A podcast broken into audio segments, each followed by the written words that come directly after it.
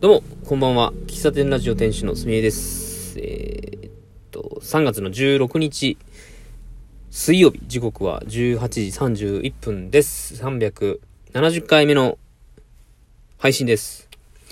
えー今日はね、お便りを少し読もうかなと思います。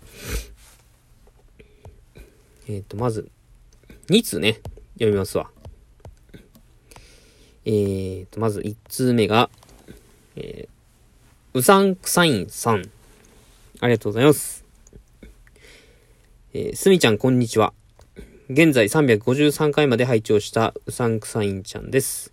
リアルタイムでは聞けなかったお味噌汁ラジオを初回から最終回まで聞いて、すみちゃんのラジオトークを最初から聞いて、やーっと追いつきました。ちまちま聞いて4ヶ月かかりました。笑い。しょっぱなに第何回の配信かを付け加えていただきありがとうありがとう。聞きやすくなりました。前置きが長くなりましたが、すみちゃん東京に来られるんですね。行きたい喫茶店はありますか？すみちゃんのために調べました。うさんが、あ、うさん、うさんってここで切るんやな。うさんが選ぶトップ4は、えー浅草の老舗パン屋、ペリカンカフェ、トーストがおすすめ。うん。三重の桑名市の方が開いた今一番東京で勢いのあるコーヒー屋、高円寺のロットブロスカフェ。ラットブラスカフェかな。えー、世田谷のライトアップコーヒーロースタリー。世田谷の方かな？世田谷だったっけあそこ。えー東京を代表するカフェラテが飲める国分寺のライフサイズクライブです。おっと、文字数制限が。あ、ありがとうございます。そうそうそう、東京行くんですよ。5月に。6月かな ?6 月に行くんですけど。うん。まあその頃はね、多分すごく、ちょっとじめってるかなうん。喫茶店にも行きたいなのかね、思ってますけども。ライトアップコーヒーさんは、はい、知ってますけど行ったことないですね。ありがとうございます。全然知らないトップ4いただきました。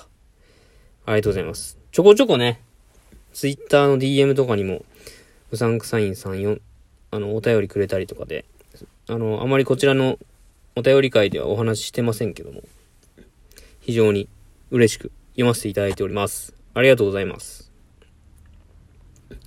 えー、もう一つがですね、これ初めての方だと思うんですけども、えー、みーさん。えー、読まし、読みますね。えー、応援してます。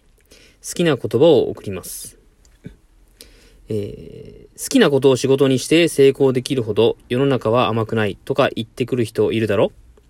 逆だから。好きでもないことをいやいややって成功できるほど世の中は甘くない。だから、好きなことをやりなよ。熱中できることやりなよ。夢中になっちゃうことをやりなよ。何かに人生をかけたいと思える。それって最強の才能だぜ。はい、ありがとうございます。これ、僕も読んだことあるような、ないような、そう、そうなんですよ。これ、テストステロンさんのね、言葉を送っていただきました。はい、テストステロンさんってあの、ツイッターで、あの、筋トレ、筋トレしようみたいな言葉をね、常に前向きな、前向きというかね、なんか、救われる言葉をたくさんツイートされる方で、僕もフォローしてますけども。みーさんありがとうございます。これは昨日の、昨日の、あれですかね、369回の、えー、感じかな。仕事に身が入りませんっていう話をしたやつかな。うん。いや、本当まあ、そうだと思いますよ。うん。好きなことをし、まあ、好きなことが、を仕事にできる人なんて少ないよ、とかね。いますよね。まあ、言われるし、むしろ、今ある状況の中で、それを好きなことにしよう、みたいな。そっちの方が、まあ、後者の方が、うん、圧倒的に多いですね。そういうタイプの人が。好きなことを仕事にできている人は少ないけれども、少ないし、そんな状況をやっぱなかなかできないから、今ある環境の中で好きなことを見つけようみたいな。うん。まあ、それもすごく大大切だと思うし、ま、まっとうだとは思うんですけどね。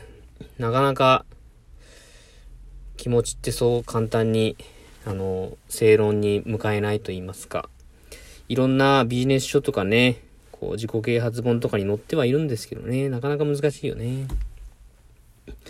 そうなんですよ。好きなことやりなよ。熱中できることやりなよってね。ほんと。みーさん、ありがとうございます。応援いただき、頑張、頑張ります。うん。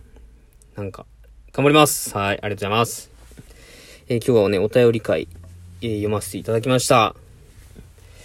あのー、まあ、昨日、話ガラッと変わるんですけど、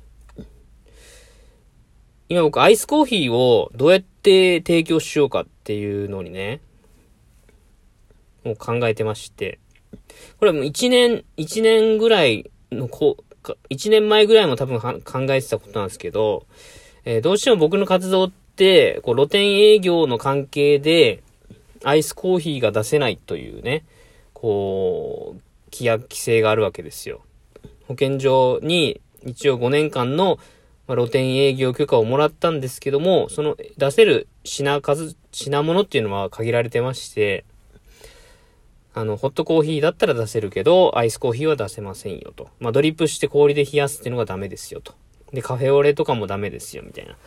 あの、市販のカフェオレを買ってコップに注ぐのはいいけど、みたいなことを言われたんで、まあ、例年、夏はアイスコーヒー出せないからお休みみたいな感じになってたんですけども、やっぱ、こう、まあ、そうは言っても、夏もやりたいよなとかってぼんやりと思ってまして、去年も調べてましたけど、うーんと、アイスコーヒーを出せる方法としてはですね、工場で作ったアイスコーヒーを、えー、氷の中に注ぐと。まあ、それで提供すればいい。これだったら OK なんですよ。うん。まあ、そのやり方ってどうなんだろうなとか思って、あの、ドリップして出すのがいい、いいよなとか思ったし、その、ただただこう、注文を受けてアイスコーヒー入れて提供するって、なんかコーヒーメーカーになってるなーって思ったけど、うん。なんか、そのやり方一回やってみたいなって思ってですね、もう一回調べ直したんですよ。で、去年、去年の僕の Gmail の中にね、あの、アイスコーヒーリキッドみたいなの検索すると、いつだったか、あの、問い合わせしてて、で、1本いくらかとか、最小ロットいくら、何本かとかいうのがね、残ってたんですけど、えっ、と、まあ、去年の情報なんで、一応、まあ、去年っていうことで、えっ、と、最小ロットがね、600本なんですよ。で、1本作るのに、だいたい300円から350円くらいかかるということで、計算すると、いく、いくつだ？いくらだ ?3618、まあ、18万から20万ぐらいかかるんですよ、1回作るのにね。ちょっと現実的じゃないなと思って、そこの場所じゃないところで調べたら、最小ロット300本ってのがあったんですよ。で、えっと、奇遇にも、僕が、あの、好きなコーヒー屋さんのリキッドコーヒーも、そこの、えー、OEM で作ってるお店だったんですよ。まあ、京都にある会社なんですけども。で、そこに問い合わせをしたら、あの、こんな感じでやりますよっていう話、さっきね、ちょうど電話かかってきて、うん。作ってみようかなとか今思ってます。で、その豆、まあ、ま、オリジナルのアイスコーヒー作るので、まあ、豆をこっちから支給するんですけども、それは、こう、その、カフェ高野のあずさと相談して豆を送るのか、もしくは自分で豆を焙煎したものを送るのかっていうのは全然決めてないけど、うん。300本注文してみようかなとか思いましたね。で、ちょっと売り切れたら困るんで、ぜひ買ってください。はい。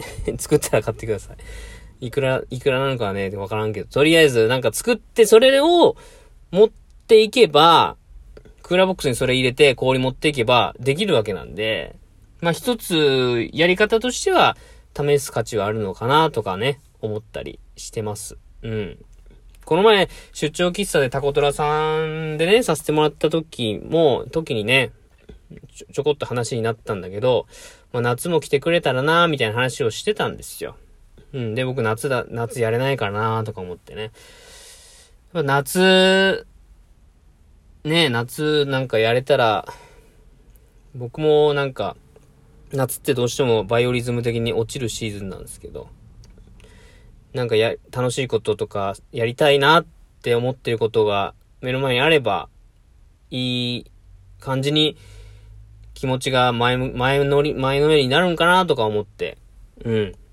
今はアイスコーヒーを、えー、オリジナルのアイスコーヒー、リキッドアイスコーヒー、あの、牛乳パックに入ったやつですよ。で、それ1リットルと500ミリとか作れるみたいなんですけど、それをお店で提供する分と、あの、物販で販売する部分と分けて作ってみようかなとか、今考えております。はい。うん。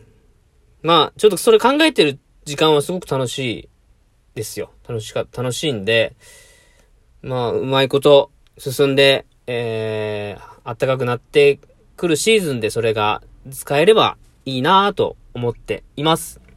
えー、近況、喫茶、すみへ近況報告でございました。えー、今週は20日に、マルホ農園さんの農園スタンドで朝9時から12時までコーヒースタンドやりますんで、お聞きの方、えー、モーニングコーヒー飲みがてら、来て飲みに散歩、散歩がてらご来店いただけると嬉しいです。では、今日はこの辺で終わります。喫茶店ラジオ店主のすみえでした。